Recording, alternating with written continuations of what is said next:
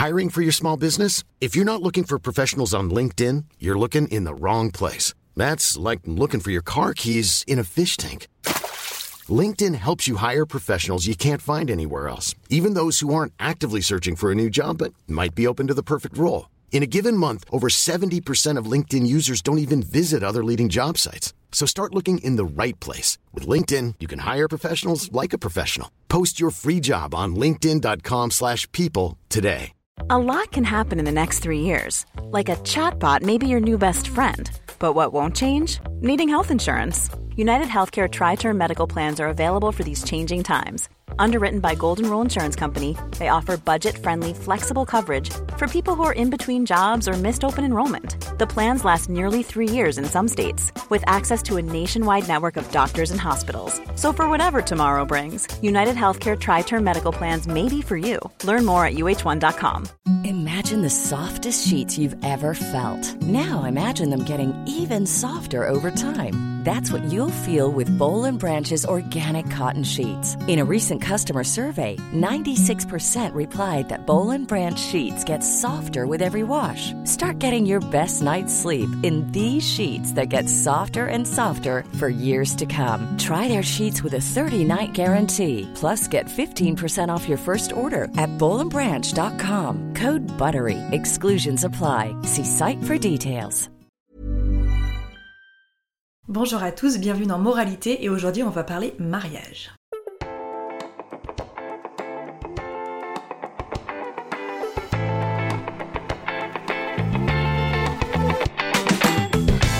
Je suis ravie de vous retrouver pour ce nouvel épisode. À vrai dire, je savais pas vraiment à quel moment le poster. J'ai fait une sorte de calendrier éditorial pour le podcast avec euh, voilà des thèmes que je voudrais euh, traiter au fil de l'année et j'avoue que celui-ci je savais pas trop quand le poster pour que ça soit cohérent et que ça puisse éventuellement vous venir en aide puisque euh, il y a beaucoup de mariages qui sont organisés courant, printemps, été, mais à la fois la préparation du mariage elle intervient tellement plus tôt que ça que voilà, je ne savais pas trop quand le poster donc j'espère que ça sera utile, informatif pour ceux que ça concerne. Alors j'ai mille trucs à dire donc je pense que cet épisode sera un peu brouillon et peut-être pas forcément très structuré mais entre les anecdotes que je veux partager, les conseils que je souhaiterais donner, ce que j'aurais aimé savoir, euh, voilà, je pense qu'on va y avoir un petit micmac de, tout ça donc j'espère que ça sera quand même... Euh, agréable à entendre pour vous. Je vous refais du coup un petit historique pour planter un petit peu le décor. Moi je suis en couple depuis mes 16 ans. Je pense que je dédierai d'ailleurs un épisode sur euh, ma vision du couple, comment, comment on fait pour s'en sortir aujourd'hui, comment on fait pour être ensemble depuis si longtemps avec Quentin et euh, comment on en est arrivé à se marier et avoir un enfant, ce qui est quand même une histoire assez incroyable. Quand j'ai rencontré Quentin donc en 2004, à l'âge de 16 ans, on m'aurait dit à l'époque tu vas te marier avec lui et t'auras un enfant avec lui, je n'y aurais jamais cru tout simplement parce qu'à 16 ans, on n'imagine pas que son premier petit copain euh, devienne son mari plus tard. Et à la fois c'était très simple, très beau, très chouette dès le départ, donc ça m'aurait pas complètement surprise qu'on me parle de ce destin-là. Mais voilà, ça je pense que ça fera l'objet d'un autre épisode. On n'a absolument pas parlé de mariage avant d'arriver sur le coup des 24-25 ans. Voilà, ça faisait quelques années qu'on était ensemble. On avait grandi ensemble, on a fait nos études ensemble, nos premiers jobs, euh, nos différents déménagements, etc. Et euh, s'est posé euh, la question, voilà, sur les coups des 24-25 ans, éventuellement d'officialiser ça. On avait un point de vue assez similaire avec Quentin, l'envie de se marier pour fonder un, l'idée d'un foyer voilà officiel etc absolument pas pour des notions de religion parce qu'on n'est pas croyant ni l'un ni l'autre et tout ce que je vais vous dire ici, c'est absolument pas quelque chose dont il faut prendre exemple. Je vous parle vraiment de notre cas personnel. Je ne dis absolument pas qu'il faut se marier pour graver les choses dans le marbre, qu'un couple non marié n'existe pas. C'est pas du tout le message que je veux faire passer. Je vous dis juste, voilà, notre ressenti à nous, euh, nous nous marier pour euh, voilà être officiellement un couple aux yeux de euh, de l'État français, de, du symbole, etc. C'était très important pour nous, mais je ne dis absolument pas que c'est quelque chose qu'il faut suivre à la lettre. Je pense qu'on se serait pas vu se marier trop tôt, tout simplement parce qu'on avait envie d'avoir un peu d'argent de côté pour pouvoir passer un bon moment, faire une euh, jolie fête, et puis euh, les choses se sont faites assez naturellement. Alors moi j'avais très envie d'une vraie demande en mariage, ce que Quentin a fait de façon assez spectaculaire puisque dix ans jour pour jour après qu'on se soit rencontrés, il m'a demandé en mariage à Venise, euh, en haut d'un campanile, donc sur l'île de San Giorgio. Euh, pour celles et ceux qui me suivent depuis ce jour-là, je pense que vous vous souvenez de l'émotion avec laquelle j'avais partagé cette information-là. Il a fait les choses de façon très très belle puisqu'il avait gardé un petit sucre emballé dans du papier, vous savez, comme vous pouvez retrouver dans certains bars et certains bistrots. Et sur ce sucre, il était inscrit Veux-tu m'épouser? avec une case à cocher oui et non. Ce sucre, on l'avait vu dans un restaurant sur le rebord d'une tasse à café des années auparavant et je n'avais jamais su en fait qu'il l'avait gardé et qu'il comptait faire sa demande. Donc c'était extrêmement symbolique. il savait d'ailleurs que je ne voulais pas qu'il m'offre une bague puisque j'avais un diamant qui appartenait à ma grand-mère que j'avais très envie d'utiliser, dont j'avais hérité et que je voulais vraiment mettre sur euh, ma future bague de fiançailles. Donc il savait qu'il fallait pas du tout m'offrir de bague. Donc c'était une demande euh, intime, extrêmement touchante, extrêmement émouvante. D'ailleurs, cette demande, c'est devenu presque un running gag entre nous, puisque si on se dispute tous les deux, Quentin me ressort très souvent Ouais, ouais, non, mais moi je t'ai quand même demandé en mariage à Venise. Enfin voilà, pour dire un peu que le truc était. Euh, était assez ambitieux, ça a fait rêver toutes mes copines, je l'ai raconté au travail, mes collègues savaient que je partais en voyage mystère, je ne savais pas dans quelle destination c'était donc pour me demander en mariage. Elles étaient persuadées que Quentin allait faire sa demande, moi j'étais persuadée que non, parce qu'il m'avait envoyé des signaux contraires pendant des mois justement pour que j'ai la surprise ce jour-là, donc ça m'a complètement saisie. Et c'est un souvenir euh, inoubliable. Donc là on est en juin 2014, donc 10 ans euh, jour pour jour après notre rencontre. On en discute assez rapidement et on part sur l'idée de se marier l'année suivante. Alors, il n'y a pas du tout de délai à respecter entre des fiançailles et un mariage. D'ailleurs, il n'y a absolument pas nécessité de faire des fiançailles pour ensuite se marier. Bon, c'est pas du tout euh, l'ordre des choses, on fait vraiment bien comme on veut. Nous, on a organisé un dîner avec nos deux familles juste après cette demande en mariage pour un petit peu officialiser la chose. Créer le bijou ensuite en bijouterie, donc avec ce fameux diamant dont je vous parlais, qui est un diamant d'ailleurs qui, pour l'anecdote, n'a pas de n'a pas une grande valeur. C'est un diamant qui est pas pur, il est plein de défauts. Enfin voilà, le, le joaillier me l'avait montré de très très près.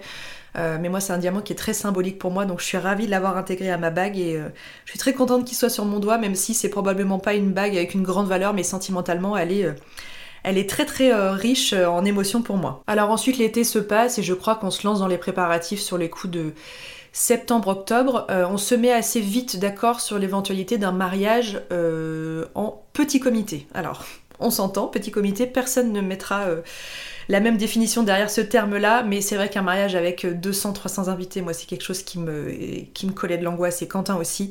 On n'avait pas du tout envie de ces grands mariages où euh, on n'a pas le temps de parler à tout le monde, où on se marie dans des domaines XXL, où la fête dure des jours entiers. Voilà, c'est quelque chose euh, qui nous ne nous faisait absolument pas envie. À nouveau, le message que j'essaye de faire passer, c'est pas du tout de vous dire de faire un petit mariage, mais c'est vraiment de respecter vos choix et vos envies dès le départ, parce qu'en fait, vous allez voir que le nombre d'invités, il grandit très très très vite. Pour peu que vous ayez des familles assez nombreuses, avec beaucoup de cousins, etc. Si vous commencez à inviter les collègues, les copains, vous allez voir qu'on arrive très très vite, très très très vite à 150 personnes. Donc pour nous, c'était assez clair qu'on allait faire un plus petit mariage. On a fini par inviter 60 personnes au vin d'honneur et on était une trentaine de personnes à table. Euh, ce que je trouve déjà euh, pas mal, moi, en termes de quantité. Il y a des gens qui font des mariages encore euh, plus restreints, mais voilà, on s'est, fixé sur cette quantité de personnes-là. C'est un choix qui est pas facile à assumer parce que nous, on était très en accord avec voilà, ce qu'on voulait faire pendant notre mariage, la façon dont on souhaitait que la cérémonie s'organise, mais ça a été un peu compliqué pour nos familles. Et en fait, c'est là que je voulais en venir, c'est que le mariage, c'est un moment qui est hyper heureux, mais il y a un tel stress et une telle pression de la part de l'entourage qu'en fait, ça peut se transformer en cauchemar. Alors nous, on l'a pas réellement vécu parce qu'on a vite mis des barrières et qu'on a vite euh, fait comprendre à nos familles qu'on avait vraiment envie de se marier comme on l'entendait, mais euh, je, l'ai vu dans plein plein d'autres familles, euh, dans mon entourage. C'est vraiment une période qui peut être très stressante parce que vous allez avoir l'impression que vos parents ont envie de se marier à votre place, qu'ils ont envie d'organiser la table, le plan de table, le service, etc., bien comme ils l'ont entendu, alors qu'en fait chacun a sa chance. Je vous donne mon exemple personnel, moi mes parents ils ont eu leur chance. Ils ont eu leur mariage XXL, alors qui était peut-être un peu régi par leurs parents à l'époque, je sais pas trop. Mais peu importe, leur gigantesque mariage avec 200 invités, ils l'ont fait et c'était leur choix. Et en fait, c'est chacun son tour. Si vous avez envie de faire quelque chose de plus petit, et eh ben faites quelque chose de plus petit. Avec Quentin, le jour où on s'est marié, ça faisait donc 11 ans qu'on était ensemble. Et on s'est donné une ligne de conduite qui va vous paraître assez logique, mais que vous allez voir qui est pas si simple à suivre que ça. C'était de se dire on n'invite pas des gens que l'un ou l'autre des mariés n'a jamais rencontrés. En 11 ans de couple, on avait eu forcément l'occasion de rencontrer les cousins de l'un, les cousins de l'autre. Et même si on parle de gens qui habitent loin, et même si on parle de gens qu'on voit pas très souvent, si en 11 ans on n'a pas réussi à les croiser, j'ai presque envie de dire ils n'ont pas leur place à notre mariage. Mais vous allez toujours avoir un parent qui veut inviter euh, la cousine Ginette qu'on n'a pas vue depuis 1902, mais en même temps euh, Ginette, elle est malade, on la voit pas souvent, ça lui ferait plaisir d'être là. Il y a toute cette symbolique autour du mariage où il faut pas froisser, où il faut pas fâcher. Aujourd'hui, à l'heure où je vous parle, ça fait 8 ans qu'on est mariés. Il y a des gens qu'on n'a pas invités à notre mariage, et bien je peux vous garantir que pendant ces 8 années suivantes, on ne les a toujours pas vus. Ensuite, j'ai fait une petite liste des choses qu'on a faites ou qu'on n'a pas faites et qui ont pu un petit peu questionner, choquer. Bon, choquer, le mot est un peu trop fort, mais voilà, des choses qui ont peut-être pu un petit peu interpeller, et je vais vous dire. Euh, ce que ça m'a inspiré comme pensée par la suite. On n'a pas eu de piste de danse à notre mariage. Euh, on s'est marié dans un restaurant. Euh, on a fait tout le vin d'honneur et tout le repas dans le même établissement, qui n'était d'ailleurs pas privatisé parce qu'en fait on n'avait pas les moyens de privatiser le, restaurant complet. On était dans un petit espace un peu privatisé sur le côté, donc on avait euh, la sensation d'être seul, mais il y avait quand même quelques clients qui étaient venus dîner ce soir-là, qu'on n'a d'ailleurs pas vu parce qu'ils avaient très très bien organisé la salle. On aurait pu pousser les tables à la fin et mettre une piste de danse, mais voilà, nous on n'aime pas danser avec Quentin. Donc c'est sûrement pas le jour de notre mariage qu'on allait se dire ah ben on va apprendre une première danse, on va faire euh, une fête gigantesque derrière. C'est quelque chose qui ne ressemble déjà pas au quotidien, alors imaginez bien qu'on n'allait pas faire ça le jour de notre mariage. Donc il n'y a pas eu la première danse avec mon père, etc., comme on peut voir dans de grandes cérémonies. Et c'était très très bien comme ça, et je pense qu'il y a des gens euh, qui l'ont tout à fait compris et d'autres personnes qui ne l'ont absolument pas saisi, et c'est pas bien grave. La liste d'invités, bah, du coup elle était faite par nous. On a invité nos amis les plus proches, les membres de notre famille qu'on avait envie euh, d'avoir à nos côtés. Alors de mon côté, c'était assez vite fait parce que moi j'ai une toute petite famille, j'ai plus de grands-parents, j'ai pas de cousins, j'ai pas de tantes, etc. Donc c'était assez vite fait. Et du côté de Quentin, la famille est plus étendue, mais euh, le choix euh, a été fait assez rapidement. Les familles vraiment éloignées, les arrière-cousins, les grandes-tantes, etc., n'étaient pas conviées, euh, tout simplement parce que voilà, pendant ces fameuses dix années, on s'était pas rencontrés et que ça aurait été étrange de faire venir ces gens-là ce jour-là avec un comité aussi restreint. Dans les petites notes de l'épisode, j'ai écrit je n'ai pas fait de jeter de bouquet. Alors ça, je l'ai pas fait, je l'ai pas fait volontairement, c'est tout simplement que j'ai complètement oublié de le faire. En fait, il a fait extrêmement chaud le jour où on s'est marié, il faisait 38 degrés. Et euh, en fin de vin d'honneur et début de repas, qui est un peu le moment, je pense, où j'aurais dû lancer le bouquet, ou peut-être même un peu avant le dessert, euh, il y a eu un gros orage dehors et en fait on est tous restés à l'intérieur et on n'est pas ressorti du restaurant et j'ai complètement oublié de le faire. Au niveau des codes un petit peu du mariage, on n'a pas eu de musique d'entrée pour rentrer dans la mairie, on n'a pas fait de discours, les parents n'ont pas fait de discours non plus, on a juste eu un discours très émouvant de la part d'un de nos témoins mais qui était quelque chose de à la fois touchant et humoristique et qui nous a euh, beaucoup plu mais c'est quelque chose qui n'était pas du tout téléguidé, c'était pas prévu à l'avance, c'était d'une spontanéité pas croyable. Je crois qu'il avait même pas de, notes, c'était vraiment euh, un petit discours sympathique. Et puis moi, mes témoins m'ont chanté une chanson et euh, c'était très bien comme. If you thought the only way to get a more defined jawline with natural looking results was through surgery, think again. Juvederm Volux XC is a non surgical injectable gel filler that improves moderate to severe loss of jawline definition and can help you achieve natural looking results with little downtime. Even better, this improved definition lasts up to one year with optimal treatment. No maintenance required. Improve jawline definition for a smooth, sculpted look with Juvederm Volux XC. For important safety information and to find a licensed specialist, visit juvederm.com. That's J U V E D E R M.com. Not for people with severe allergic reactions, allergies to lidocaine, or the proteins used in Juvederm. Common side effects include injection site redness, swelling, pain, tenderness, firmness, lumps, bumps, bruising, discoloration, or itching. There's a risk of unintentional injection into a blood vessel, which can cause vision abnormalities, blindness, stroke, temporary scabs, or scarring. Talk to a licensed specialist specialist to find out if it's right for you.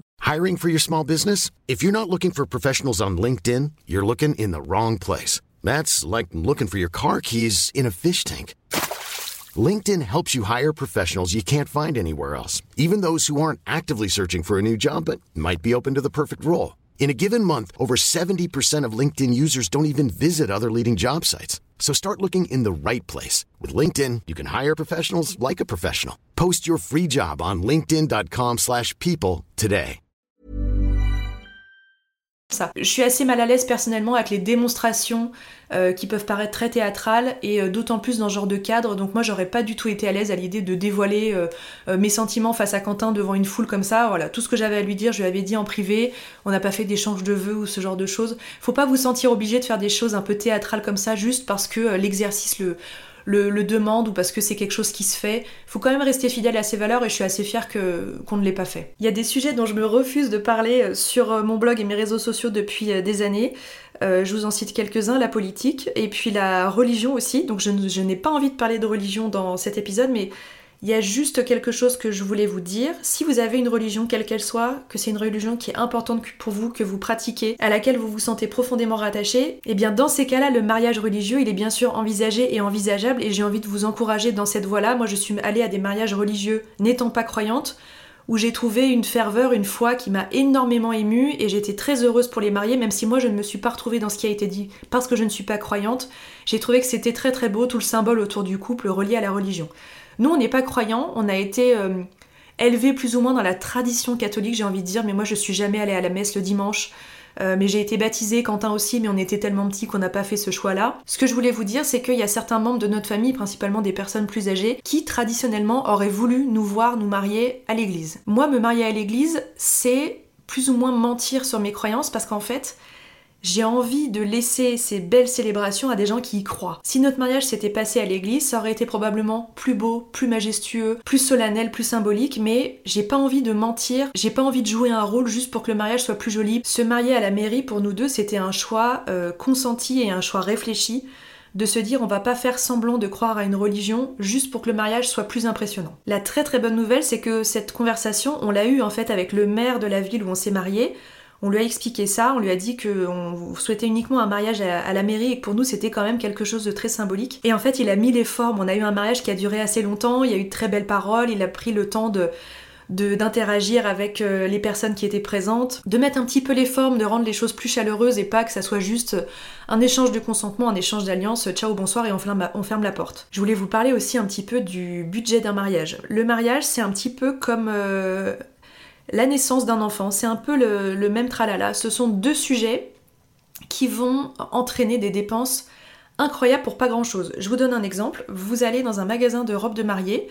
Euh, vous allez essayer une robe et puis en fait la robe vous trouvez qu'elle vous va bien mais il faudrait un soutien-gorge adapté. Bah, le magasin de robes de mariée va toujours euh, vendre quelques références de soutien-gorge, de sous-vêtements pour pouvoir aller avec les robes.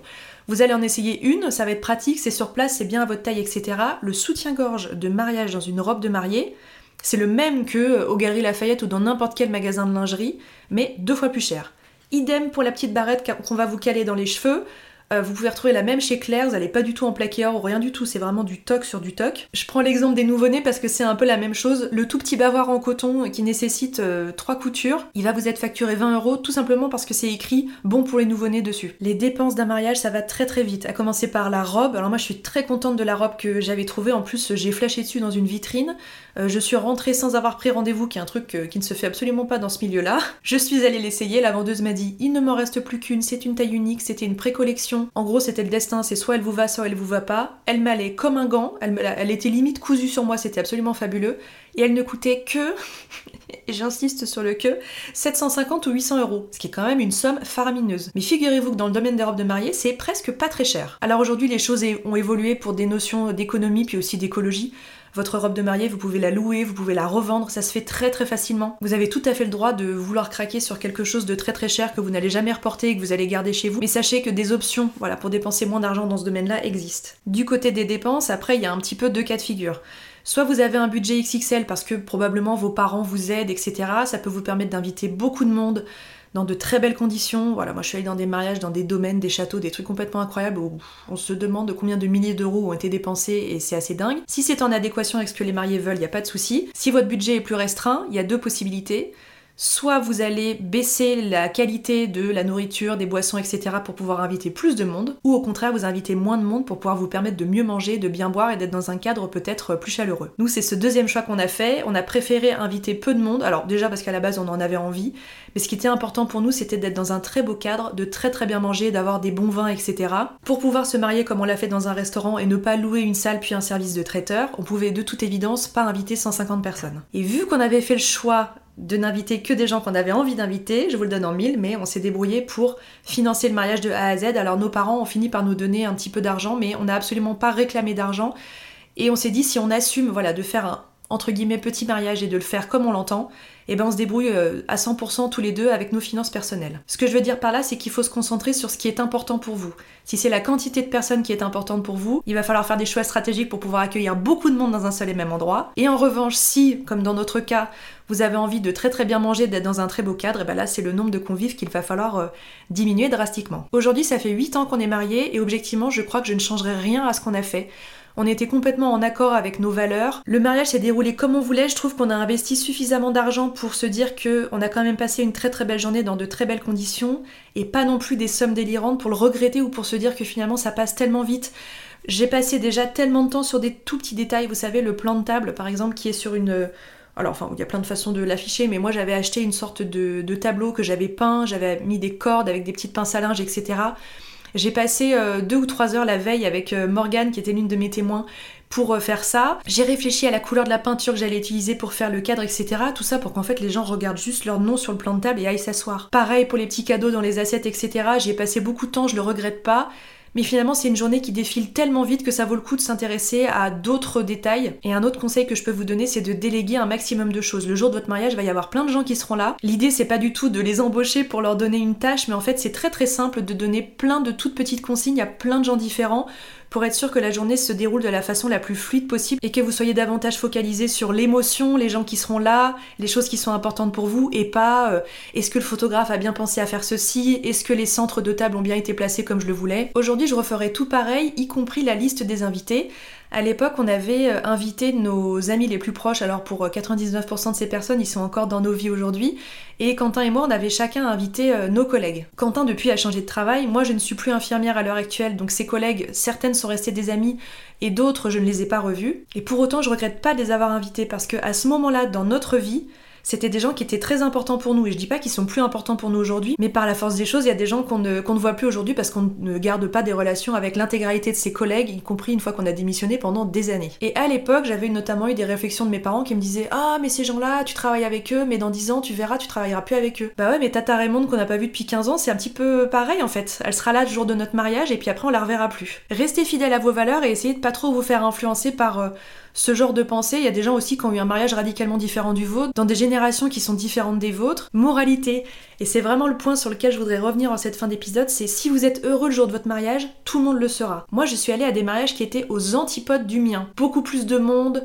des choses extrêmement festives, des choix de musique, de décoration, de d'animation qui moi ne m'aurait absolument pas convenu pour mon mariage. Mais en fait quand je vois les mariés heureux, je passe un super moment et je suis tellement contente de les voir dans leur élément que leur bonheur irradie vers moi et franchement c'est tout ce qui m'intéresse. Et l'idée c'est pas du tout de se dire euh, ah moi j'aurais pas fait comme ça, euh, mais qu'est-ce que c'est bizarre de faire ça, moi c'est pas le choix que j'aurais fait. Essayez de dézoomer un petit peu sur la situation que vous êtes en train de voir et vous allez vous rendre compte qu'à partir du moment où les gens sont dans leur élément et qui sont en accord avec leur choix, tout le monde passe un bon moment. Un mariage ça passe très très vite. C'est comme quand vous avez un nouveau-né et que vous avez l'impression que tout le monde vous répète profite, ça passe vite.